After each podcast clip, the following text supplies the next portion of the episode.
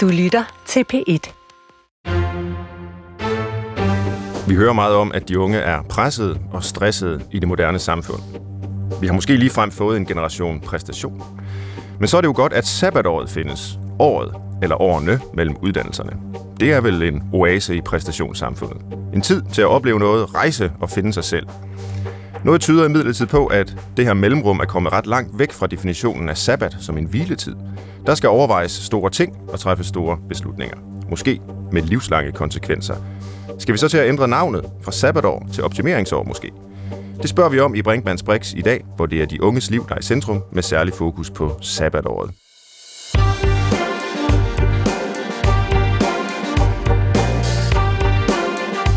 Jeg har for nylig set en virkelig sjov og tankevækkende dokumentar-tv-serie, Limbo, når sabbatår er fucked, hedder den. Den handler om tre unge kvinder, der holder sabbatår efter gymnasiet. Og det viser sig, at det, der burde have været en periode med frihed og afsøgning af livsmuligheder, lige så meget bliver en tid med tvivl, tomhed og selvcentrering. Jeg kan anbefale serien til alle, der interesserer sig for unges liv i dag. Den er både varm og sjov, men efterlader i hvert fald også mig med en følelse af, at hey, nu kan ikke engang sabbatåret være sjovt og uproblematisk længere. Hvad er der dog sket med de her unge mennesker? Er deres tvivl og langsomlighed en slags protest mod præstationssamfundet? Eller er det bare en meget forkælet generation, der vil have godt af at komme i gang med studier og arbejde hurtigst muligt? Det spørger jeg om her, og jeg er rigtig glad for, at to af seriens medvirkende øh, er med i programmet i dag, øh, og to af seriens skabere, for jeg har jo sådan set selv lavet det. Velkommen til jer begge to, øh, Siliane Stubkær Tak. og Line Flug Jul. Tusind tak. Øh, jeg har glædet mig meget til at, at møde jer, fordi jeg har lige set den her fantastiske serie, og synes jo, at jeg kender jer. Det gør jeg måske også. Og Det måske gør gør jeg ikke, men det finder vi ud af efterhånden, som, som programmet går frem. Jeg har også besøg af en øh, forsker på området, nemlig Nomi Katznelson, som er leder af Center for Ungdomsforskning på Aalborg Universitet. Også velkommen til dig, Nomi. Tak. Men lad mig lige spørge jer to først, Siliane og Line. Er I ikke simpelthen en del af en ekstremt forkælet generation, når selv sabbatåret skal problematiseres som noget svært, som noget, der er fucked, som jeres serie hedder? Øh, Line, kan du ikke bare tage dig sammen? Kan du ikke bare få fingeren ud, og så lade være med at tvivle? Ja. Så lad være med at sætte med at lave noget spørgsmålstegn ved? Det tingene. der med at stå og smage sandwich dernede. Jo. det- Men altså sådan, vi kan jo ikke, vi kan jo ikke sige, at vi ikke er privilegerede. Vi er så Mm. Vi privilegerede. er super så privilegerede. rige, så Mm. overskudsagtige. Vi har jo så meget tid. Ja, vi har jo ikke andet end tid. Ja. Altså, og det er, jo, det er jo også derfor, at man får tid til at stille sig selv de her spørgsmål. Og man tager sig måske, eller jeg har i hvert fald taget mig tid til at stille de her spørgsmål. Ja. Og så kommer der nogle, nogle, nogle, nogle, mær- nogle meget modstridende følelser. Ja. Og det er jo også det, som man ser i serien. Bare lige til folk, der ikke har set den. Hvad er det for nogle modstridende følelser? Jamen, det er jo både altså, sådan, den her sådan, eventyrlysten, og ja, jeg kan gøre alting. Øh, Jeg er og så- stjernen i mit eget sabbatårsshow. Mm. Jeg Kan kan, I se på mig for helvede? jeg nu, kan erobre. jeg er ude i verden. Ja. Jeg er en rigtig verdens kvinde. Og, ja. Ja. Jeg Og så er den her sådan, hverdag og tomhedsfølelse. Altså, det er jo rigtig meget det, man ser i, i min historie, at det her med ikke at, ikke at, at føle mening, når jeg bare skulle sove rundt i mit eget sabbatår på Ja. en eller anden måde. Ja. Mm. Så hvorfor er det egentlig fucked? Kan I sige det øh, med, med få ord? Det er jo meget individuelt for, for det første. Ja. Ja. Altså, det er jo forskelligt fra person til person, hvad det er, der ligesom gør det fucked. Og mig og Lines historier og sabbatår, liv og opvækst og så videre er jo også forskellige.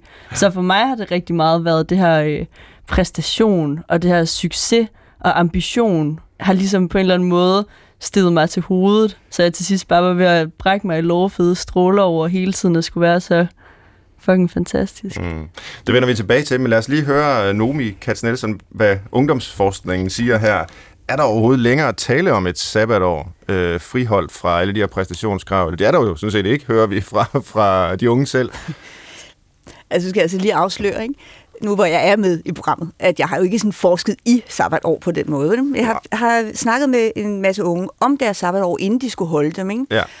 Øhm, og der er, altså, sådan som jeg kan se med den, og, og det vil jeg sige, det er en analyse, der er forberedt til det her, ikke? Mm. fordi nu sad jeg og kiggede rundt i, i forskellige materiale. Øhm, så, så er det fordi, der også er simpelthen her et sammenkog af, af nogle forskellige typer af funktioner og forventninger til det her sabbatår. Og jeg kan se i hvert fald fire ting. Den ene, det er, at der er hele den der, som I snakker om med, at man skal realisere sig selv. Man skal finde ud af, hvad man vil. Øhm, altså øh, øh, hele det der med, hvem vil jeg gerne være, og se på sit liv udefra, når man tager over til den anden ende af verden, og øh, hele den der selvrealiseringsdimension. Så er der sådan en nydelsesdimension, som er sådan en, jeg skal bare drikke mig i hegnet, og altså Line, du har godt gang i den der med, jeg skal bare slippe det hele og nyde, øh, og, og hvor det også er enormt meget, jeg skal væk fra skolen, mm. jeg skal væk fra noget, til bare den der rene hedonistiske, som du vil sige, Svend, altså øh, øh, nydelsesting. Og så er der en tredje ting, som er, at det også er, der er også enormt meget CV-rytteri det fylder ikke så meget hos i jeres øh, udsendelse, men det er der faktisk rigtig meget af. Øh, så skal man på højskole for at gøre sig klar til at søge optagelse på Journalisthøjskolen, eller man skal, altså det ene og det andet for ligesom at pleje sit CV. Der er lidt, hvor den tredje hovedperson, som ikke er her i dag, øh, overvejer, om hun skal tage på en øh, teaterhøjskole, ikke? som Mm, hun egentlig jo. har rigtig meget lyst til. rigtigt. Men Ja. hun ved også samtidig, at hun nok ikke skal være skuespiller på længere sigt, så måske er det bare spild af tid mm. at, at gå teatervejen øh, på, på en højskole. Ikke? Jamen, det er rigtigt, hun har nemlig lige præcis den der overvejelse, skal jeg være super fornuftig, øh, og gøre det, der vil være rigtigt for mit karriere og mit CV, eller gøre, Mm. hvad jeg har lyst til. Ja. Men og det så er der godt- ligesom den sidste, er også, som er, at der også er rigtig meget, øh, der fylder, som er sådan noget udskydelse af valg, at man ikke aner, hvad man skal gøre ellers, eller hvad man nu skal sige. Så man skal ligesom også have noget tid til at gå, indtil man håber på, at der pludselig går noget, et lys op for en, ikke? Men, men hvad så de unge, du har talt med om, hvad de gerne vil bruge sabbatåret til? Fordi nu beskriver du det som øh, altså to jo egentlig måske umiddelbart konfliktuerende øh, aspekter mm. ved sabbatåret. På den ene side selvrealisering, nydelse, hedonisme, og på den anden side optimering, forberedelse mm. til et arbejdsliv. Det skal være sådan det mere instrumentelle, det skal gøre nytte og bruges til noget. Øh, er det så to grupper af unge, Nej. hvor nogen henholdsvis går den ene vej og andre den anden vej, eller er det typisk øh, noget, der ligesom er i den enkelte selv, begge, det, begge de her dimensioner? Jamen, altså i virkeligheden, så, da jeg så øh, øh, udsendelsen her, ikke, så tænkte jeg, nej, det der faktisk er ved det er, at de spiller jo, det er jo alle, næsten alle sammen til stede på samme tid. Og i virkeligheden, det er også, tror jeg, noget af jeres skuffelse, den I beskriver. Og, og det svære er, at øh, wow, når man er i gang med at forberede sig til noget, der er alvorligt og kommer efter, så synes man, man er dybt kedelig, mm. øh, og ikke lever op til, at det skulle være super sjovt. Når man er ude at have det, altså, at, at på en måde, at man hele tiden opmærksom, det vil alt for meget. Så man bliver sgu næsten skuffet ligegyldigt, hvad I gør. Sådan kan jeg i hvert fald godt se jeres udsendelse lidt. Nu hører I sådan et øh, blik udefra fra en forsker, der siger, at der er de her forskellige dimensioner af sabbatåret. Er det overhovedet noget, I har tænkt over, reflekteret over øh, undervejs? Eller, altså nu, I, I har jo været midt i det, I har lavet den her serie, I har filmet jer selv og hinanden, men har I haft de her analyser af det? Ja, I høj grad. ja. Det er det. sindssyg. Altså sådan, vi har da dissekeret det fuldstændig og prøvet at regne ud, sådan, hvad i alverden er det her? Eller sådan, hvad, hvorfor har vi det sådan her? Og har det noget at gøre med det accelererende samfund, eller er det noget helt andet? Er det bare noget, der er galt med os selv? Vi mødtes egentlig i, at det her sabbatår, at der var et eller andet totalt fusket ved det. Altså sådan, det er jo slet ikke Det som det er. Altså det, man taler om, det er forestilling, lever slet ikke op til det, som det er. Hvad er der galt? Og så, sådan, så skrev vi ned, sådan, hvad der var galt. Øh, og jeg tror, hvis man ser serien i dag, eller sådan er det, hvis man ser serien i dag, så er det stadigvæk de problematikker, som vi skrev ned dengang i vinteren Mm. 16. Og der har vi jo skrevet alt fra ja, det accel- øh, så accelererende samfund til øh, nuancerede unge, til... Øh, Vi, drømme, vi tør ikke drømme, vi tør kun have ambitioner, Ja. og vi, ja, vi er bange, og vi tager valg ud af frygt i stedet for nysgerrighed og lyst. Altså FOMO, stress. Vi skrev alle sådan nogle ord ned. angst, præstation. Så vi har virkelig set det udefra og tænkt, Mm. mm. sådan, der er jo et eller andet galt med det her fænomen, som Mm. mm. sabbatår er. Det Ja. kunne vi jo sagtens se, selvom vi stod i det selv. Kan I prøve bare kort at beskrive, øh, hvilken forestilling det var, I havde om sabbatåret? Fordi nu siger jeg, at det var egentlig noget fusk. Mm. Det var Mhm. måske en forestilling, som var blevet øh, givet videre til jer, som ikke øh, stemte overens med virkeligheden. Mm. Men hvad var det for en forestilling? Hvad skulle det have været? Vi har jo vores intro nærmest. Altså Stine, som øh, hun har jo øh, indtalt introen sabbatår. Det skulle blive fantastisk. Tid til at rejse, tid til at blive den, den person, du altid har drømt om at være. Du skal ligge på en strand og sippe en coconut drink. Du står på øh, bjergetoppen i Nepal, og pludselig indser du, at øh, bygningsingeniør, det er drømmeuddannelsen. Altså det var virkelig det der sådan postkortbillede, der var af sabbatår. Sådan, man skulle til Japan, man skulle alle de her forskellige ting. Mm. Sådan, det skulle blive fantastisk. Hvor kommer den forestilling fra? Ved du det, Nomi? Er det, er det vores generation, det der har skabt den? Øhm, Jamen, jeg tror, det, jeg tror i virkeligheden, det spejler rigtig meget øh, nogle forandringer i blikket på, hvad uddannelse er og hvad arbejde er. Og jeg tror, det, der kendetegner rigtig meget jer som generation nu, det er, at jeres blik på uddannelse er blevet til, at uddannelse er super hårdt og presset, og der er lavt til loftet, og ikke særlig mange muligheder, ikke spræl, og det samme på arbejdsmarkedet. Altså, jeg sad sådan lige og læste nogle af mine sådan, data igennem, og så fandt jeg sådan et, øh, også et, et sjovt citat, hvor der er en, der siger sådan, Altså, jeg synes bare, man skal have noget godt ud af livet, inden man skal i gang med at arbejde og alt sådan noget. Så jeg vil gerne have noget godt at se tilbage på, når det kommer. Altså, det er som om, at der er ligesom død for før sabbatår, og der er død efter, ikke? Der er sådan et lille bitte vindue, hvor man så virkelig vindue. skal leve, og så efter det, ja. jamen, så er det bare for sent. Jamen, det er yeah. det, og jeg tror, der er sådan en, altså sådan en forestilling om, at, at den intensitet øh, af glæde og højhed og storhed og nydelse og sådan noget, samtidig med, at man bliver afklaret. Mm. At det er lige det, der skal ske i de der sabbatår. Og så tænker jeg, der er dame langt derfra, og så til den sandwichbutik, øh, øh, og alle de sandwich, du får smurt lige. Altså, der, der er jo nogle kontraster der, som er enorme at skulle gabe over, ikke? Mm. Ja. Vi diskuterer sabbatår her i Brinkmanns Brix i dag, og med mig er øh, Siliane Stubkær og Line Flugt Jul, som har lavet øh, sammen med en tredje person, Stine, en tv-serie om det, som hedder Limbo, når sabbatår er fucked, og vi har også Nomi Katzenelsen, leder af Center for Ungdomsforskning på Aalborg Universitet, øh, som har bred viden om øh, ungdommens gørhånd og laden fra et forskningsperspektiv. Og det er jo altså sabbatår, der er i fokus, men som jeg forstår den her problematik, vi er allerede godt i gang med at diskutere, så er det på en eller anden måde symptomatisk for i hvert fald ungdommens liv, men måske i virkeligheden også en slags øh, intensiveret version af alle menneskers liv i det moderne samfund. Mm. Øh, og Nomi, du var inde på øh, den her, øh, det her skisma øh, tidligere mellem selvrealisering på den ene side og, og pligten på den anden side, og hvordan det udspiller sig for os. Og det tror jeg bare, man ser særligt intenst øh, i, i sabbatåret, og specielt også i den øh, øh, film eller den serie, I har lavet. Øh, og I var selv inde på det før. Øh, sabbatåret bliver solgt til øh, unge mennesker som noget helt fantastisk. Øh, man skal bare lige over eksamen, så venter der et helt år med frihed og lykke, men måske er den salgsannonce ikke helt korrekt i forhold til, hvad unge egentlig får, når ungdomsuddannelsen er slut. I stedet for et paradis med uendelige mængder af oplevelser og grin, ja, så byder sabbatåret på en masse store beslutninger, drysset med bekymringer, der for nogen kan blive både til stress og angst. Så passer navnet til det, det faktisk er, skal vi omdøbe sabbatåret. Det er jo et ord fra hebraisk, som betyder hvile. Men øh, Ciliane og Line, øh, burde det hedde noget andet? Jamen, som vi har talt om, altså, vi har lavet engang en joke med, at det skulle hedde Limbo-år i radioen. Ja. Men altså, som vi talte om, det er jo ikke, hvad vi kalder det. Det er jo sådan, vi har det i det. Ja. Og det er jo det her med, at vi, vi har et eller andet billede af, som du kaldte en salgsannonce af, hvordan livet skal være. Ja.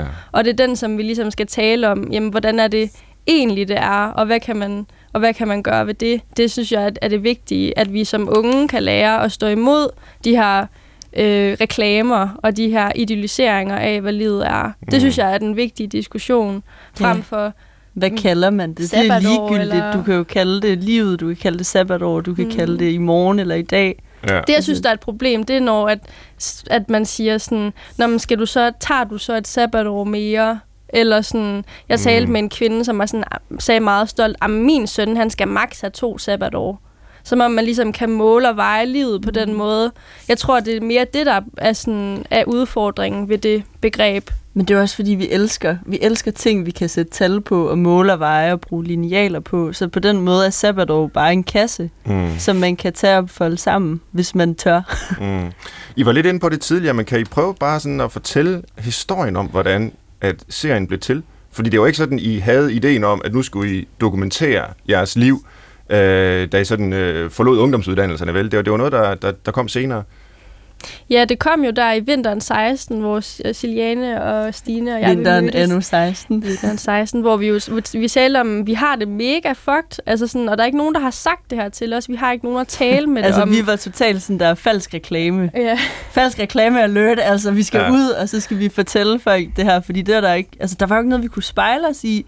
Der var mm. Keeping Up with the Kardashians, og så var der lidt Paradise. andet lige at, Ja, men det er sådan, hvad, hvad skulle vi spejle os i, den her sådan eksistentielle krise, vi stod midt i. I kunne læse Søren Kierkegaard.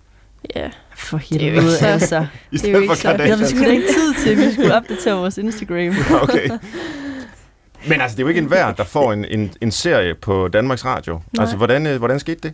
Hårdt arbejde. Ja, hårdt arbejde, og så, Rigtig mange timer. og så vidste vi, at det var en rigtig vigtig historie at fortælle. Ja. Altså, det er også kommet ud, efter, efter den er kommet ud. Vi får beskeder hver dag Mm. med folk, der skriver, hvor, hvor fantastiske vi er, og hvor, hvor, hvor dejligt, og hvor meget det har lettet dem for, den, for de følelser, som mm. de havde af at være forkerte i, i sabbatår, også efter færdiggjort uddannelse. Mm. Altså sådan, jeg tror, der er mange, der kan se sig selv i de her følelser, uanset hvor man står i livet. Det bedste det er, når folk de skriver, at de dropper ud af uddannelse, efter de har set Limbo.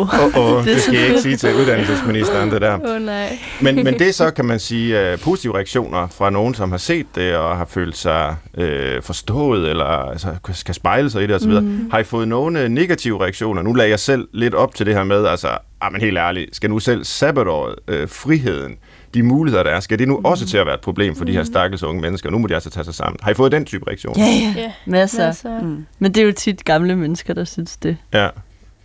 Men hvad siger I så til deres holdning? Er, det, er, den, er Vi den siger, sådan ligegyldig eller helt uden for jeres? jeg tror, at den gang, hvor vi, hvor vi, vi var engang i radioen, hvor at filmprojektet ikke var helt defineret, hvor vi stadigvæk talte om problematikken, og der var de sådan, der var det sværere at få at vide, at man var en fatsvag øh, lille pige. Altså sådan, men nu, nu når at filmen er kommet ud, og man får de der kommentarer omkring, om vi er forkælet, og vi er privilegerede, der, er sådan, der kan jeg meget bedre se, hvorfor folk lige bliver provokeret af det, fordi jamen, nu har vi vist, hvordan vi lever vores liv, eller i hvert fald har levet i lang tid, og så bliver, det bliver folk provokeret af, fordi de har en bestemt måde at se livet på, mm. og den måde, den kan man måske også blive provokeret af, fordi vi, vi, vi, øh, vi har jo nogle, nogle værdier på en eller anden måde, vi, vi fortæller om, og det tror jeg bare, der er nogen, der måske tænker livet lidt mere sådan, men du skal have et job, du skal gøre de her ting, du Ja. skal kun have Men- et sabbatår.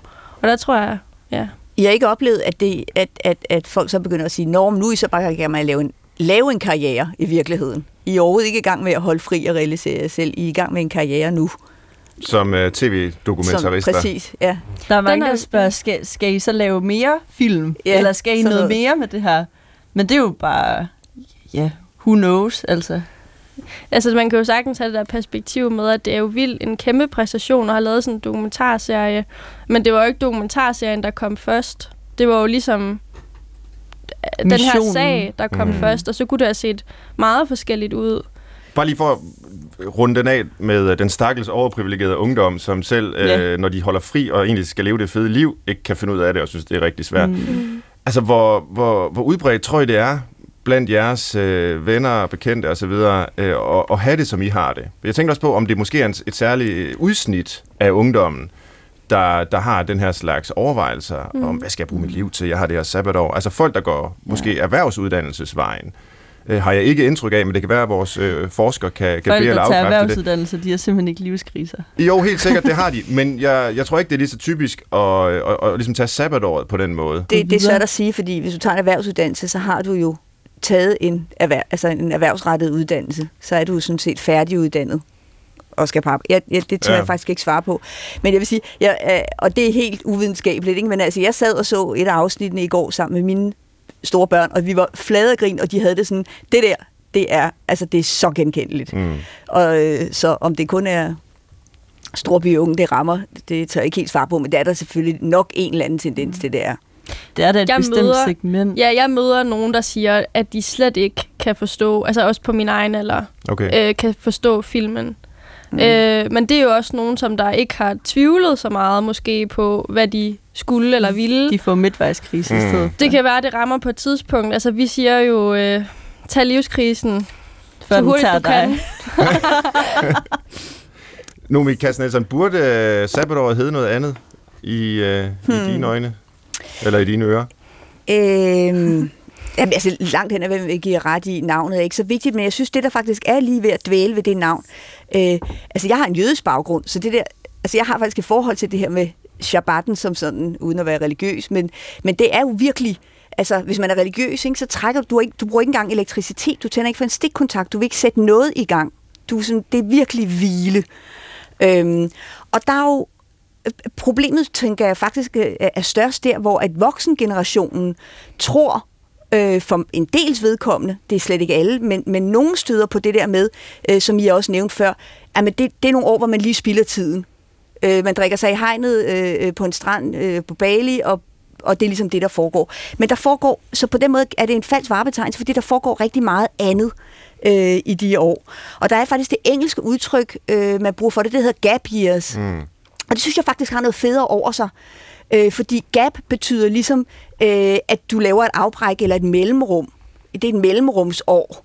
Øh, så der er knap så meget øh, normativt i, hvad er det egentlig, der foregår. Men så er det jo også sådan et mellemrum med, mellem hvad? Et mellemrum mellem... Altså, det er ja. jo den der, sådan, den der, man skal have en holistisk forståelse på en eller anden måde af livet, at det er jo en stor helhed. Det er jo ikke noget, du køber i små, små pakker eller gaps eller et eller andet. Det er jo bare, hver dag er jo bare en ny dag i dit liv, om det så kalder det gap year eller sabbatår, eller, mm. eller hvad det er.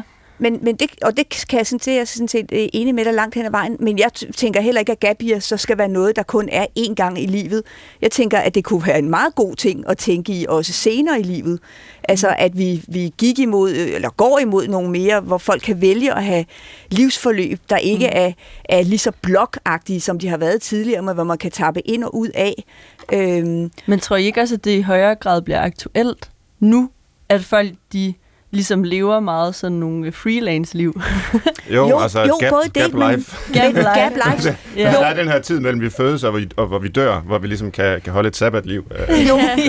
og så tror jeg bare, at det der gap, altså øh, øh, der er jo også, man, hvis vi nu skal være sådan helt abstrakt i, hvad det er, mm. så er der jo også et ufrivilligt gap i at sige, jeg er gået ned med stress, jeg har trukket stikket. Mm.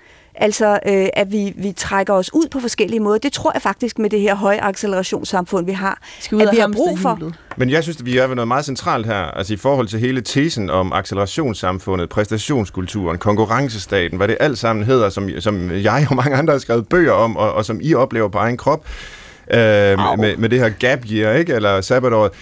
Spørgsmålet er, om det, vi har brug for, det er øh, mere af det, mere frihed, mere, øh, kan man sige, bare åbenhed, hvor, hvor der er nogle muligheder, eller om det er tværtimod, er det omvendte, der er løsningen på noget af det, vi oplever. Altså nu, jeg, nu du nævner sabbaten øh, fra den jødiske tradition, Nomi, så er det jo, øh, som jeg forstår det, en ekstremt øh, ritualiseret praksis. Altså det er systematisk hvile. Mm. Der er ting, man skal, og ting, man ikke skal, ting, man må, og ting, man ikke må. Der er regler og normer og rammer for alt. Det er jo slet ikke yes. det her gap, hvor man bare, mm. det er bare anything goes, hvad har du lige lyst Nej. til at leve helt altså, tværtimod.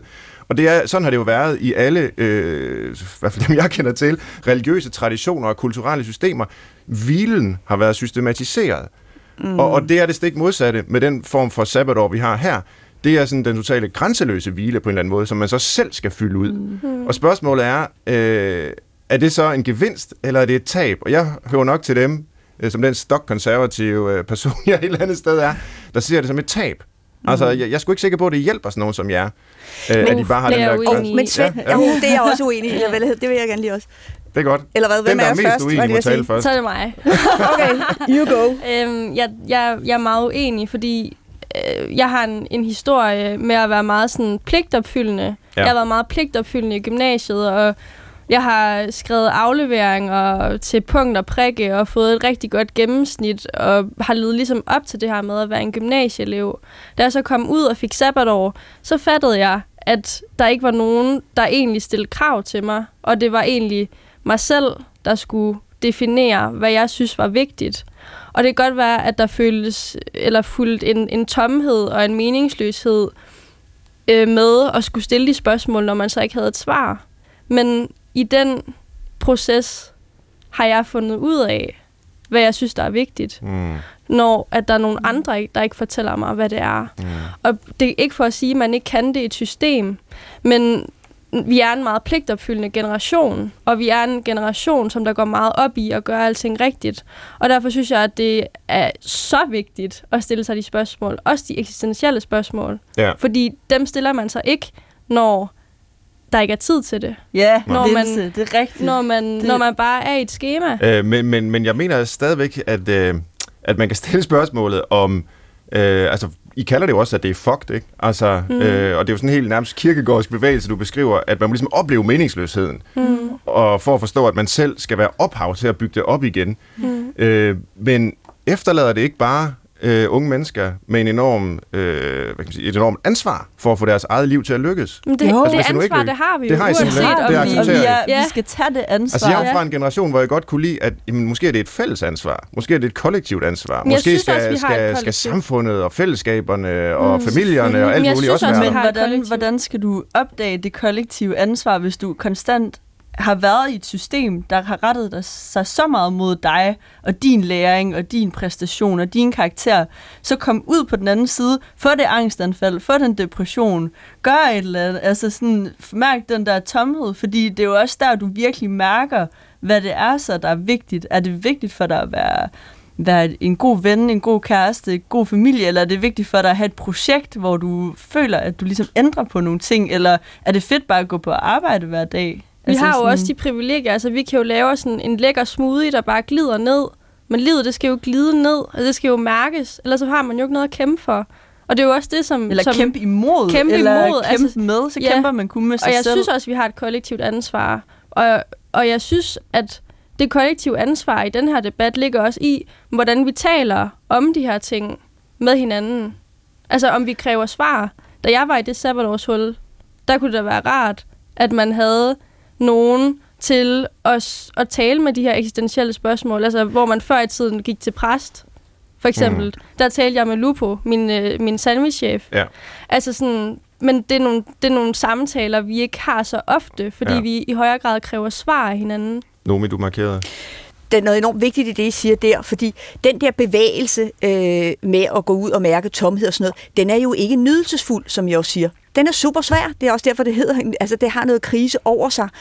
Og det er der, hvor, hvor, hvor, hvor der bliver noget, noget spøjst i det på en måde, fordi der samtidig så er den der forestilling om, at det skal være totalt nydelsesfuldt og super sjovt.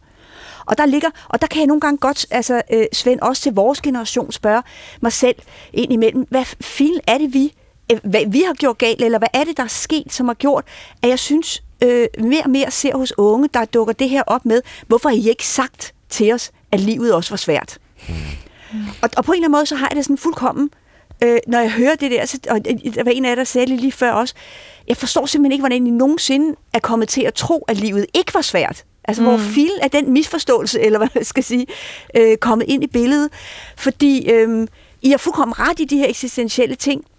Jeg vil sige, ser også unge, der, der øh, i virkeligheden mest får Bali-turen og en masse druk ud af deres sabbatår. Og der kan man sige, det er jo ikke nødvendigvis tomhed og den type erkendelse, man kommer ud i, eller alle kommer ud i. Øh, men, men, men, men hele den der med, at det bare skal være sjovt hele tiden, hvor, hvor, har I, hvor kommer den fra?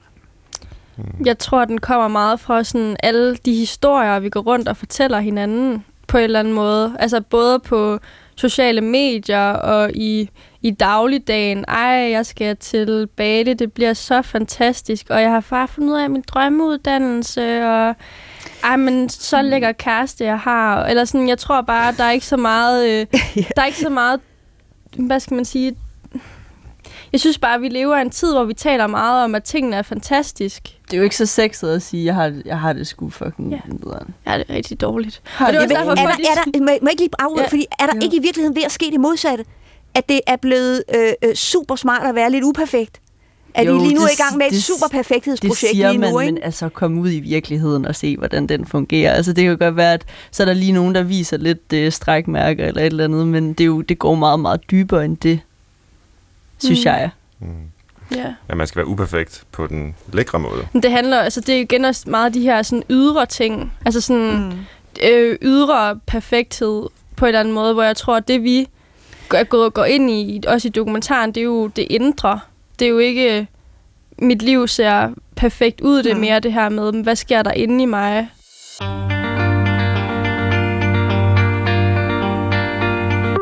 Sabbatåret skal gerne gøre vores unge til hele dannede mennesker, der kan træffe fornuftige valg om deres fremtid. Men har vi derudover også inddraget deres år mellem studierne til opkvalificering og billig arbejdskraft på caféer og i børnehaver? Handler det om frihed og udvikling for de unge mennesker, eller er de tynget af forventninger om at bruge året til noget produktivt? Det vil jeg gerne lige tale om her, og vi har været inde på det. Øh, men altså, der er jo det her aspekt af sabbatåret, øh, som I også har beskrevet det, hvor, hvor det også handler om at, at blive dygtigere til noget. Altså, man faktisk skal bruge det til noget, og Nomi Katsen du var selv inde på øh, skismad der mellem, øh, at, at det på den måde skal, skal være et redskab til, at man kan komme videre, og på den anden side, så skal det også være noget, der bare er, er fedt i sig selv. Hvordan har I, øh, Line og Siliane, hvordan har I egentlig øh, knækket den nød, hvis I har? Øh, nu kan man jo selvfølgelig øh, serien selvfølgelig og se det, men hvordan oplever I det selv? Har, har I tænkt om sabbatår som noget, der skulle bringe jer videre? Ja, helt klart underbevidst og bevidst på en eller anden måde. Altså det var jo bare, og det var jo noget, vi også gennemskudde der i de tidlige dage, hvor vi sad øh, rundt om rundbordet og plottede revolutionen og så videre, hvor vi jo ligesom snakkede om det her med, at lige pludselig så sabbatåret, det var jo også bare en del af uddannelsessystemet. Og jeg tror også, at jeg tænkte rigtig meget på sabbatår som det her med, og det skulle hjælpe mig til at komme videre og finde ud af, hvad jeg ville med resten af mit liv, i stedet for at se det netop som oplevelser, hændelser, jobs osv., så, så blev det ligesom den her stepping stone til at kunne nå op på den øverste hylde. Mm. Jeg, jeg har sådan lidt en mærkelig analogi, som dukkede op i mit hoved, da jeg så jeres øh, serie, og også for at vende lidt tilbage til, hvad vi var inde på før med, er det godt med struktur? Eller er det dårligt med struktur? Er det godt at, at ligesom skulle bygge det op selv, erfare meningsløsheden? Og jeg må indrømme, at jeg er egentlig lidt overrasket over den måde, I fortæller om det på nu. Jeg synes, det er utroligt spændende, men det lyder lidt som om, at I har udgangspunktet, at man i virkeligheden er sin egen lykkes med, og man skal bare ud i krisen og erfare meningsløsheden, mm. og så skal man bygge livet op det er jo sådan set en forestilling, som jeg er meget kritisk overfor, mm. for at nu lægge kortene på bordet. Øh, jeg synes, det er at lægge alt for stor en byrde på det enkelte menneskes øh, skuldre, og jeg tror faktisk, det er en del af baggrunden for, mm. at rigtig mange mennesker oplever problemer. Mm. Øh, men, men, men det kan vi diskutere. Men, men da jeg så jeg ser, så fik jeg ideen om, det, det, det minder lidt om sådan nogle vilde dyr, man har i zoologisk have, mm-hmm som vokser op under de her ret strukturerede vilkår. Mm. Øh, det er så op igennem skolesystemet, øh, ungdomsuddannelse. Man bliver fodret på et bestemt tidspunkt. Øh, man ved, hvor man skal gå hen, og man begynder at gå i cirkler. Vi kalder det hamsterhjulet eller sådan et eller andet. Og så er sabbatåret, der bliver man sat ud på savannen. Mm. Men man og har så ikke skal man kæmpe. Så skal man selv kæmpe. Man skal selv finde ud af det, men man aner ikke hvordan. Mm. Fordi man er vokset op i sådan nogle skarpe, eller hvad, hvad hedder det, stærke, mm. øh, skarpskårede øh, strukturer. Mm. Du har jo aldrig komisk. nogensinde skulle definere selv, Nej. hvad du mm. synes, der er vigtigt. Og så jo, selvfølgelig, der er jo, det er jo ikke alle, der har det sådan her. Alle har det jo forskelligt. Alle er forskellige mennesker, så der er jo også nogen, der hele tiden har vidst, hvad de ville, eller nogen, der er vildt klar til at studere videre, og der har jeg det bare sådan, you go girl, bare, mm. du skal ind på det lægestudie, hvis det du gerne vil. Men der er jo også rigtig mange, der bare ligesom lever med bind for øjnene. Altså, jeg har selv gjort det 100%. Den der med bare sådan at møde op, og så sidde på Facebook sådan på midterste række, sådan øh, lidt hen i siden, hvor læreren ikke lige kunne se skærmen. Altså sådan, sådan er der jo helt vildt meget af, og vi mangler jo også lidt motivation i det der system, som er skolen. Men det ved du måske noget om, Nomi. Ja, men øh, det gør, men jeg, fik, jeg får lyst til lige at sige, komme med en anden, altså fordi, hvad, hvad, der, hvad for en analogi jeg fik ja. øhm, ved det, som er lidt over i din øh, vilde dyrsafdeling. Fordi, hvad hedder det, øh, den tanke, jeg fik, det var, at jeg for øh, tror, fem år siden eller sådan noget, så blev jeg inviteret til øh, Sydkorea, øh, fordi de ville indføre øh, de, de havde store problemer med, at unge, øh, der var alt for høj selvmordsrate, og alt for mange øh, kom ud, og var i virkeligheden nogle af dem altså nærmest PUD'ere, men fuldstændig sådan øh, uden retning på, hvad de egentlig selv... Altså, de havde ikke en interesse. De kunne ikke forfølge en interesse, rigtig mange af dem. Og de har så fundet ud af, hjælp, vi må lave et gap year på en eller anden måde i det sydkoreanske uddannelsessystem, som er jo 100 millioner gange mere stramt end det, I har været en del af, og det vi har i Danmark. Øh, og jeg fik det her billede af, at på en måde er det den kontrast mellem det her, som I, altså at I oplever skolesystemet som enormt stramt og reguleret, og så bliver der den der, nu skal vi finde ud af at realisere det der med, som mm. vi tror, vi skal i vores liv, nemlig at, at lave vores egen fortælling, finde ind til os selv osv. Og jeg, jeg, og jeg øh, tror altså, vejen fremad, men altså vi er øh, tro, ikke? Men, men det er, at vi får plads til i vores uddannelsessystem, at, at I får en oplevelse som unge og som elever af at være mere med til at forme det. Altså Cecilia, lidt til de spørgsmål med det med motivation. Man skal ikke have lov til at sidde på telefonen og Facebook der på øh, øh, midterrækken ude i siden. Man skal blive involveret i den uddannelse, man er på. Man skal blive inviteret ind til at være deltager. Og det synes jeg ikke, vi gør nok i dag. Man er ikke Mm, deltager nok ikke. Nej, øh, i overhovedet skolen ikke. Øh, og får lov til at prøve sig selv af nok. Mm. Man bliver for meget en, der skal leve op til nogle bestemte krav, for nogle bestemte karakterer og hurtigere videre. Også, altså også specielt, hvis man går på et almen gymnasie, det er jo også det, måde, både mig og Siliane har jo taget en STX. Mm. Du, du bliver jo så almen dannet, som du overhovedet kan blive. Altså sådan, og det er jo selvfølgelig fantastisk at læse alle de her tekster, men første gang jeg egentlig gik ud og lavede noget, producerede noget, det var da jeg fik mediefag. Og det var jo mega fedt at sådan opleve det der med, at jeg kan rent faktisk ud og gøre noget. Og det var første gang i gymnasiet, jeg oplevede det. Og sådan, det siger jo også bare noget om, at sådan, det der meget akademiske, det kan også nogle gange afskære lidt en fra virkeligheden. Og der tror jeg, at sabbatår, hvis man skal tale om, hvad man får ud af det, at man får et eller andet virkelighedsbillede af, hvad, hvad, hvad man kan gøre ude i verden egentlig. Fordi det der med at ringe, altså sådan, vores serie er jo, er jo også blevet bygget op af at ringe til folk og sige, vi har den her idé, øh, vil du ikke hjælpe os? Sådan, du lærer jo ikke at tage aktion i gymnasiet. Du lærer at læse andres tekster og gå i dybden i sætningerne og sige det og svare rigtigt og nikke rigtigt, så lærerne giver dig en god karakter. I fysik for eksempel, der fik jeg en mega dårlig karakter i starten, fordi jeg sådan spurgte meget ind, for det havde jeg lært meget i folkeskolen, hvor at jeg sådan stiller måske nogle spørgsmål, som han ikke sådan kunne svare på. Og så fik jeg sådan en meget dårlig karakter. Efter jeg stoppede med at stille spørgsmål, hvor jeg bare sad og nikkede, så fik jeg bedre og bedre karakter. så jeg endte med at få 10 øh, i gymnasiet i fysik, selvom jeg ikke fattede overhovedet, hvad der skete. Det er også Det er en jo så del vildt. af, altså, det er jo så hvordan skørt bygget op. uddannelsessystemet ser ud. Det er så skørt bygget op. Man får jo Totalt. heller ikke nogen succesoplevelser. Du får en karakter, men hvad fanden kan du bruge den til? Der er jo ikke nogen, der læser din SAP, når du er gået ud af gymnasiet. Altså, der er jo ikke nogen, der læser den der Sten Stensen blik og analyse, mm. du har skrevet engang. Du, du, du kommer jo ikke ud og er en del af den verden, du skal være i senere. Nomi? Og der, I rammer simpelthen lige der noget, som jeg øh, øh, også finder i, Rammer i, i noget af den forskning, vi, vi laver, som er, at der er simpelthen en, en udvikling i gang nu, hvor Ja. det, I egentlig beskriver, det er jo noget, som hvor har kendetegnet vores øh, øh, samfund, altså menneskehedens historie, nemlig at man tilegner sig noget viden, nogle andre har produceret, øh, men man er ikke selv vidensproducerende med det samme. Øhm, og I oplever det egentlig slet ikke som en viden, der er relevant for jer, medmindre I handlende i den. Selv er subjekter i den. Kan I forstå, forstå I, hvad jeg siger? men Kan jeg det lige sådan sådan, forklare det på en hvordan, ordentlig måde? Ja, men hvordan, men, det der med, du har jo, man har jo ikke nogen intention med at gå i gymnasiet. Du ved ikke, hvorfor du, du er der. Du skal bare lære de her ting, fordi det skal du bare. Og der tror jeg bare på en eller anden måde, vi er kommet ud over som ungdom, det der burde, skulle, skal.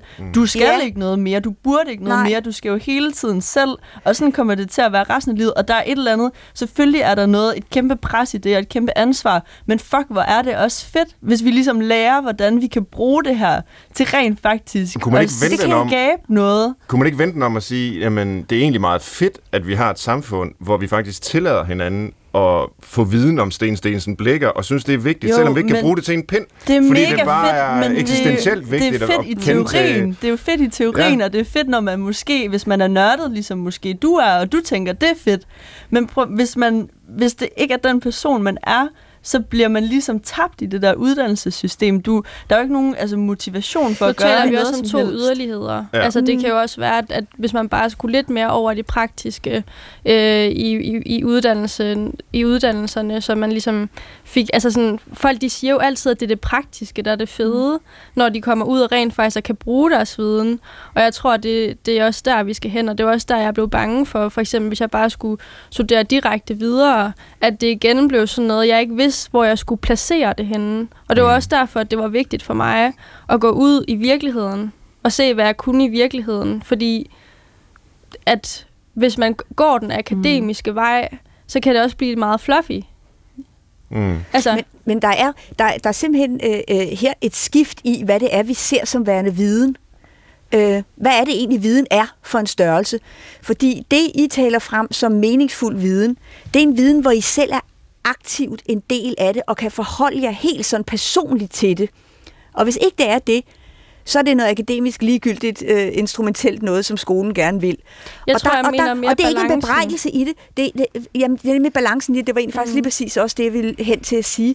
At, at jeg tror, vi skal begynde at blive mere skarpe på, hvad det er for nogle vidensformer, der egentlig er og give dem alle sammen plads, mere bevidst, hvis man kan sige det sådan. Mm. Øhm, fordi der er en vidensform i dag, øh, som fylder meget, meget mere, end, end, og, og, og på en måde lidt truer med at udkonkurrere den mere klassiske viden, som det, du taler om, øh, Svend, med at vi skal lære Sten Stensen blikker, bare fordi vi skal det, punktum. Øhm, altså, den er jo truet, den vidensform, Ja. fordi den har svært ved at finde mening og hænge fast. I, I kan slet ikke se, hvad I skal med det. Altså, jeg interviewede min pige, som sagde sådan, Jamen, hvad skal jeg med historie, fordi det er jo alligevel sket. Det er fantastisk. Altså, Det har Lars Lykke også sagt med Line engang, faktisk.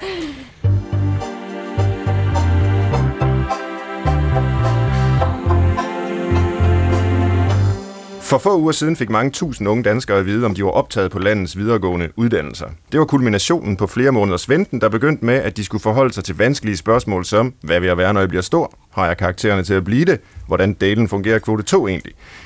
Man kan argumentere for, at uddannelsesvalget er blandt de allerstørste, som unge mennesker skal træffe, og det er jo det valg, vi skal tale lidt mere om nu, her mod slutningen af Brinkmanns Brix, som jo i dag handler om sabbatår. Og det skal jo for mange øh, lede frem til en uddannelse. Og øh, for nu at begynde meget konkret i, med henvisning til serien, så er et af dramaerne, der udspiller sig, at, at Siliane, du øh, bliver faktisk optaget på øh, journalist Højskolen. højskolen, ikke? Og det er nåløje, det er svært at komme ind, du er til optagelsesprøve, og man følger øh, med i det, og så videre, og så kommer du ind. Men øh, hvad sker der så? Hvad sker der? Det ved jeg ikke. Du blev angst. Jeg blev angst. jeg kan godt blive sådan lidt crazy nogle gange. Jeg tror, jeg blev sådan lidt manisk. Ja, Sådan lidt... ja fordi du, du, du, du ender jo med ikke at begynde på uddannelsen, Ja, selvom du, du kom ind. ja. Men det sjove er, at i år der søgte jeg ind på filosofiuddannelsen. Men der var mit snit ikke højt nok til at komme ind Okay. på kvote 1. Nå. Så du, du skulle egentlig være begyndt, hvis du var kommet ind her Ja, nu, er efter ferien her? det skulle jeg okay. jo. Og det skal du så ikke alligevel? Nej, nu ser jeg eksil øh, i, i Grønland. Ja? Nå, hvad skal du der? Jamen, øh, være i eksil. Okay. Væk, væk fra den her forfærdelige ungdom. Ja. Ek- eksilår. ja. Eksilår. Der Men- var men- den. men bare lige Eksilår i Grønland. Kan, kan du prøve at, altså hvad er det for nogle øh, overvejelser, du havde med, du skulle være journalist, og så skulle du ikke være det alligevel? Var det altså, noget, der kom inden fra dig, eller man ser jo også lidt øh, forventninger fra forældregenerationen til, kom nu i gang altså. Jamen, det er jo sjovt, fordi der er jo rigtig mange, der sådan tænker, at det er din mor, og det er din far. Men det, jeg egentlig synes, at min historie det handler om, det er det der mod til, til at stå ved sig selv og sige, hvad er det egentlig, der er det rigtige for mig, skat? Mm. Hvad, hvad, med mig? hvad med mig? Mig, mig, mig. Ej, det er heller ikke på den måde, men sådan det der med, sådan, det er jo fint nok, hvad folk de går og siger, har idéer, men hvis du ikke kan stå fast på din egen intention, så kan du aldrig rigtig stå fast på noget som helst. Mm. Så det tror jeg, det var lidt min rejse. Det er det, der sker for mig i hvert fald. Ja. Så nu er du i gang med sabbatår nummer... 100. Ej, hvad er det? XXXX. XX. Det, det er måske en forretningshemmelighed. Det er en forretningshemmelighed. Ja. Det står Nå. på min gravsten. Line, hvad, hvad, hvad, skal, hvad er du egentlig i gang med? Jamen, øh, Hvad skal Man du nu? skal jo hvad være i skal gang med noget. Altså, ja, det skal man jo. Var det Ja. ikke, skal du ikke på den der fede rejse? Jo, jeg skal på sådan en mega fed rejse. Ej, hvor fantastisk, skat. Ja, det er så fedt. Jeg skal klippe nogle får i New Zealand, Ej, ej, ej, og jeg skal ej, bare ej. Det er jo sådan... så antistress. jeg skal altså. bare sådan så et frø i marken. Ej, wow.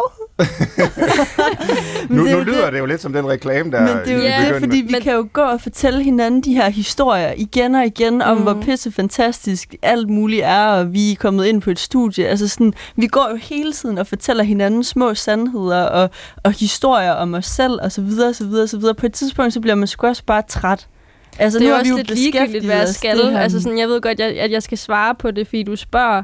Men det er jo lidt sådan, det er lidt ligegyldigt, hvad jeg skal. Vi bliver hele tiden spurgt om det af journalister, og det er grineren at sådan bare sige, "Jamen, jeg skal ikke noget. Så bliver de bare sådan, Men du hvad jo- skal du egentlig? Skal jo, det er jo Hvad det, vi skal er, du? vi er så bange for alt, der ikke er produktivt, eller, eller har en eller anden fremdrift, eller en nerve, et drive. nu har jeg lavet en sag, så skal, hvad, skal, hvad skal den næste film Altså, så jeg da hedde? haft mega krise, efter vi har lavet filmen, øh, fordi sådan, altså udefra, der ligner det, hey, I er med i Brinkmanns Brix, og I har den der fede serie på DR3. Sådan, ja, ja, det er fint nok, men sådan, hvad, hvad fuck, hvad gør jeg nu? Hvor, hvor skal jeg, hvad er mit næste skridt? Hvor skal jeg sætte min, min fod næste gang? Og der har jeg jo så valgt bare at, øh, altså, at, at flygte ud af landet, for ligesom at, at køre mig selv ud af det der loop. Fordi man kommer ind i et loop. Du kommer jo ind i et, i et ambitionsloop, eller et præstationsloop, eller et eller andet, hvor du hvor mere vil have mere, og det er det der hamsterhjul, og det accelererer, og så Nomi Kassnelsen, hvor typisk er øh, det, vi hører her fra Lina og Celiane? Altså, du, du ser skala jo... fra 1 til 10. Jeg, jeg sidder sådan her og kan næsten ikke og spræller, fordi altså, jamen, det er fuldkommen. Ved du, hvad, det, det, der er i det, det er, at det I, I, I øh, både opponerer imod og leder efter, eller man skal sige, det er, at der kommer sådan en stemme indefra, om at det er det, der er mig. Ja, Altså, Men I det tror leder... jeg også, Nej, men, og jeg, er. jeg skal lige sige, fordi men det, er- det, der er, ved der det, er, både, og det at er der også ikke. Ja, nej, Altså- men det er fordi, det, det, det, øh, øh, vi har lavet sådan nogle undersøgelser sammen med nogle kollegaer omkring motivation og lyst til læring og sådan noget, som jo også handler om det her med, hvor er interesse, hvor kommer interessen fra? Er det en, I har sådan i, i den der intro sådan super fed, det der med, at man så finder man lige ud af, mens man springer rundt på et eller andet mm. bjerg, og man gerne vil være bygningsinstruktør eller sådan et eller andet, ikke? Øhm, altså, det er jo sådan en, øh, og jeg tror, den bærer vi som samfund, en forestilling om, at interesse, det kommer af noget, vi mærker indefra, den her indre motivation. Jeg blamer også lige dit, dit fag, øh, Svend, med, med psykologien og indre vi motivation og det, ydre ja. motivation. Jeg tænker, I bærer også lige lidt ansvar der. I høj grad. Fordi motivation, øh, i, i den undersøgelse, vi har lavet, og i, i meget af den forskning, vi laver, den er i virkeligheden en, der bliver skabt i mødet med nogle konkrete ting, med nogle erfaringer, med nogle oplevelser.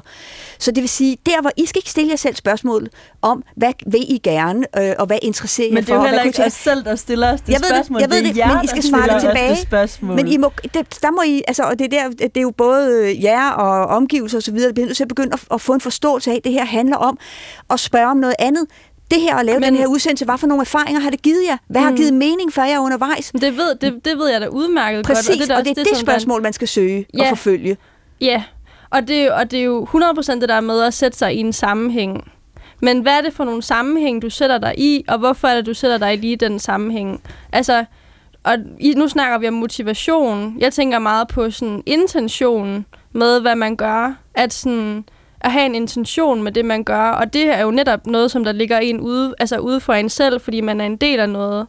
Altså, hvor jeg også tænker Større. på det her med, at sådan, at, at nu taler du om det der med at være sin egen lykkesmed før, Mm. Svend. Og jeg tænker på, at sådan, jeg tænker ikke så meget på lykke, som i, ej, hvor skal det være et fantastisk sabbatår. Men jeg begynder at tænke på, jamen, mening og meningsfuldhed. Altså mm. at være en del af noget som menneske. Mm. Og ikke fordi det skal se fantastisk ud udefra, som et eller andet fantastisk forestilling af, hvad, hvad vil det sige. Men, men at komme lidt ned på jorden i forhold til, jamen hvad vil det sige at være, mening, altså, at være til mening for nogen. Men det er jo også derfor, fordi vi som unge hele tiden sammenligner os med det ekstraordinære, eller, eller dem, der har klaret det helt vildt godt, eller nogen, der har gjort noget helt vildt. Altså, vi holdt et foredrag også, hvor vi fortalte om film, og hvordan vi ligesom havde lavet det, hvor vi startede med sådan en mega, øh, mega god prank, synes vi selv, hvor vi sådan startede med bare at blære os helt vildt og fortælle og tale vores serie helt vildt op og sige, vi har fået fem stjerner i Echo, vi har fået fem stjerner i Sound Venue, altså Quentin Tarantinos film, den har også fået fem stjerner, så kan man ligesom lige se niveauet der.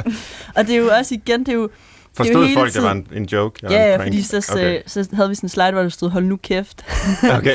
Fordi sådan, at, at man, det er jo hele tiden også, hvad, hvad sammenligner du dig med? Hvilke linealer er det, du bruger til at Mm. måle dig selv i forhold til ting? Og hvilke, altså hvad er det for nogle kriterier, du stiller op for succes? Fordi man kan, altså sådan, hvis jeg sammenligner os med dig, så er det jo en ting, og hvis jeg sammenligner os med nogen, der aldrig nogensinde har lavet noget, som altså det her før, eller et mediebog, whatever, så er det jo noget helt andet. Så er vi Mm. jo 10.000 lys over foran. Ja. Men det, I sidder og siger nu, altså på den ene side, så lyder det jo som om, at altså, det, er jo, det er jo jeres historie, det er jeres erfaring, I har dokumenteret det, I det er kan det fortælle om det. så videre. gadeliv. Ja, ja, det er det ikke. Øh, en stemme derudefra. Mm. Men på den anden side, så er der jo også noget enormt almindeligt i det. Og, og det hører vi også fra, fra forskersiden her, ikke? Altså, Ej, vi det, er altså det, ret specielle. det er på en eller anden måde, det er udtryk for noget, ikke? Jo.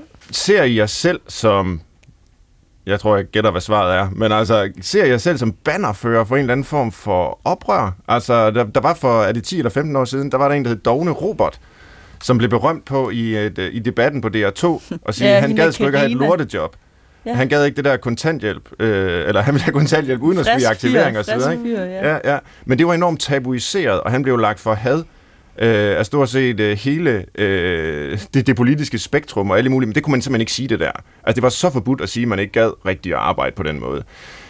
I siger jo egentlig lidt det samme, det er ikke det samme, nej, men, men, men I har et, måske et lignende opgør mod nogle Ja. af de her præstationsnormer, øh, aktivitetskrav. Der er, man skal hele tiden være i gang, og hvad er så det næste, mm. og så videre. Øh, er I bannerfører for sådan et oprør? Jeg har lyst til at give dig sådan helt klart skarpt svar, men det kan jeg ikke, fordi. Nej. vi er jo stadigvæk i udvikling. Der er ikke noget klart svar på det her. Altså, hvad er det ligesom for et, et opgør, et oprør, vi er i gang med? Fordi nej, vi gider ikke affinde os bare med at have et eller andet job, for at have et eller andet job, der skal give en mening, og vi skal indgå i en større sammenhæng. Men hvordan undgår man, at det også bliver et ambitionsprojekt projekt og et, og et præstationsprojekt, hvor man ligesom skal lave noget, der er helt vildt fantastisk, for at lave noget, der er helt vildt fantastisk. Det er i hvert fald nogle af de overvejelser, jeg gør, går med, fordi jeg netop gerne vil bryde med nogle ting, men du kan jo ikke leve i opposition til noget konstant. Du bliver jo også nødt til at skabe noget nyt, Mm. og i det at skabe ligger der også en præstation. Og du bliver nødt til at have en ambition for at kunne skabe noget. Og ambitioner og præstationer er i mine øjne ikke noget negativt, bare så længe du har din intention i orden. Mm. Så det, det er jo det, om- vi lige ved Ja. ja. at finde ud af. Hvad er det for noget? Ja. Mm. Nomi? Jamen, jeg, måske skal man se, at, at der, hvor oprøret ligger, det ligger i, øh, i øh, det, som du var inde på før, Line, også, og som du også er i filmen, øh, inde på det her med at, at blive en del af nogle større fællesskaber, øh, hvor man synes, man gør en forskel for noget. Altså det der med at flytte fokus uden, øh, det er jo også din pointe, Svend, altså det der med at flytte fokus uden for sig selv, at i virkeligheden ligger oprøret der, Øhm, og at det faktisk for jer også et kæmpe svært oprør mm. at foretage, fordi I også øh, af mange gode grunde kigger utrolig meget indad og mærker utrolig meget indad. Øh, så det er jo en enorm svær bevægelse, øh, når man er vant til og opdraget til øh, hele tiden at mærke efter indad til, hvad der rører sig og hvad man mærker. Men altså skulle sige, klart, det ligger jeg bag mig, for jeg skal nogen- ud og være en del af den her sammenhæng. Der er jo ikke nogen, der har... Altså, der er jo totalt åndsforladt ude i det her samfund. Hallo, er der ikke snart nogle rollemodeller, der kommer og giver os nogle fede idéer, eller noget frisk indspark, eller viser os en anden måde at leve på? Mm. Altså, det er da også klart, at vi hele tiden bliver nødt til at mærke indad og, og søge ind, når vi ikke har nogen mennesker at spejle os i. Når vi ikke har nogen... Og så, jo, selvfølgelig er der nogen, og jo mere man opsøger det, jo mere finder man det også. Og altså, nu sidder du her, Svend Brinkmann, i egen høje person, og så videre. Men det er sådan... Altså, kom nu for helvede, jeres generation, I Hvad må også lige forældre? få hovedet lidt ud af røven. Bare sådan helt banalt. Har jeres forældre ikke vist jer, hvordan man kan være voksen? Jo, men altså, man kan jo heller ikke spejle, altså forældre, de er jo også forældre, og dem skal man jo også lave et eller andet forældremor på, på en eller anden måde, og gå sin egen vej, Hvem siger det? Siger, øh, Siger du. siger Sigmund Freud. Ja. Nej, men jeg tror, at det, der, der er helt klart en længsel hos en del af jeres generation efter nogle voksne rollemodeller, som du, også siger, Som Siliane. ikke bare går op Som i ikke- carport ja, og... ja, øh, men det synes jeg så heller ikke, at vi alle sammen helt gør, men, men Ej, som det ikke er lever det der mange af jer, der skal have de der ikke? cremer, der dufter, og jeg ved ikke hvad, altså sådan, come Men- on. Nå, men i hvert fald nogen, der tager nogle radikalt anderledes livsvalg. Er det ikke mere det, for nu at skrue den lidt op over findes, krebsen? de findes jo også. Selvfølgelig gør de mm. det, og de findes også. Men det er jo heller ikke, fordi vi skal ud i parallelsamfundslignende tilstanden. Men det er jo mere det her, øhm, den her sådan åndskrise, den her dannelseskrise, der jo tydeligvis er i vores ungdom. Og der er jo, altså, der er jo så mange, der, der løber rundt som sådan høne uden hoved, og så løber de lige ind i en væg en gang imellem. Men problemet er, at når vi unge løber ind i en væg, så bliver vi bange, i stedet for at sige, af, jeg slog mig, skal jeg ikke lige prøve at løbe ind i en anden væg? Det kan mm. være, at den er blødere. Så bliver vi, af, af, af, det gør ondt, og, uh, Så er og nu noget bliver jeg bange. med mig. Det der er, er det, er noget galt altså, det er en meget fascinerende kritik af samfundet, I øh, udtrykker der, som jeg har lidt svært ved at helt forhold på den, tror jeg. Fordi nu siger du åndskrise og dannelseskrise. Det lyder jo som noget, en eller anden gammel Svend Brinkmann eller Sørine Godfredsen eller sådan noget kunne finde mm. på at sige om ungdommen. Mm. Nu sidder I her Øh, og du siger, Siliane, som et ung menneske, der er en ungdom, ja, der er en krise mm. i ungdommen, åndskrise, dannelseskrise, Det er kalder der. du Vi det. har jo på, mærket vi det på egen hånd. Vi vi har jo sidder- portrætteret det. Vi vi har jo portrætteret det. Ja. Vi Altså- sidder med de der øjne, der er bare limet til den der skærm, og vi får så meget information ind hele tiden. Vi ved jo snart ikke, om vi skal grine eller græde, når vi læser en artikel om terrorangreb. Altså sådan, hvad, hvad, er det, hvad er det for noget, vi skal bruge til noget? Vi bliver nødt til at lave en øh, udsendelse mere om det her, fordi øh, det fortjener en, en, et endnu dybere spadestik ned. Øhm, men for at runde af i dag, så har vi sådan et element, som vi slutter programmet med, øh, som er listen. Ja. Det er jo sådan et meget, øh, kan man sige, øh, udbredt træk på, på, i medierne og pros øh, på internettet i dag. Ikke? Man skal ligesom koge alting ned det til, til tre trin. konkret. Ja, det skal Vores serie, den paketeres. hed jo også engang fem grunde til, at sabbatår ødelægger dit liv. Ja, og netop. en grund til, Ja. at det Ja, hele ja. alligevel. Clickbait. Så det vi gerne vil, meget i forlængelse af det, du siger der, Silane, det er at prøve at formulere tre måder, man kan ødelægge sit sabbatår på. Altså før det ødelægger en selv. Eller Det- hvad tænker du? Bare tre måder, man ødelægger det på. Det er jo totalt svært at sige, fordi vi er jo forskellige som mennesker. Altså, det er Alle har meget ret. nuanceret. Øhm, Så skal du ligge i sprut konstant. Ja, det er en måde at ødelægge sit sabbatår. Det er et bud, og så kan man være uenig. Hvad, men hvad, men hvad har folk, I af de bud? må jo gøre, hvad end de vil. Altså, jeg, jeg drikker for eksempel ikke. Jeg er stoppet med at drikke helt. Ja. Ja. Men hvis der er nogen, der skal ud og være pisse stive, så skal de da ud og være pisse Jamen, selvfølgelig skal de det. Selvfølgelig skal de det.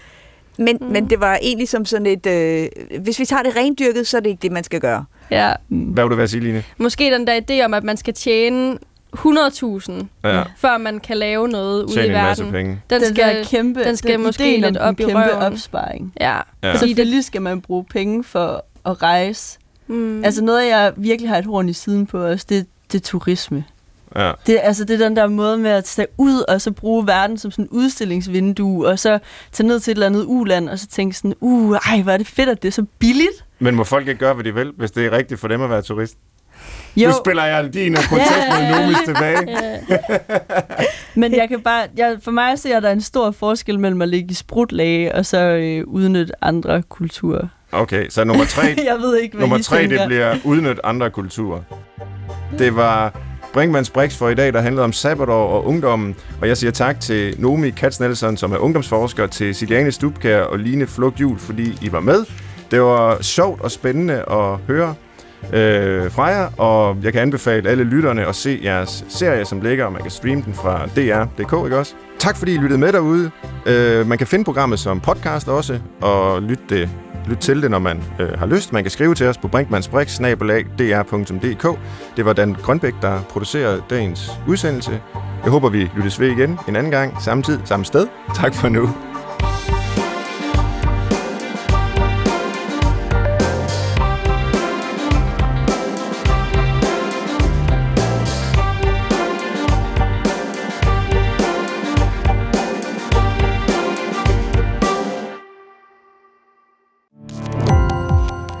Gå på opdagelse i alle DR's podcast og radioprogrammer. i appen DR Lyd.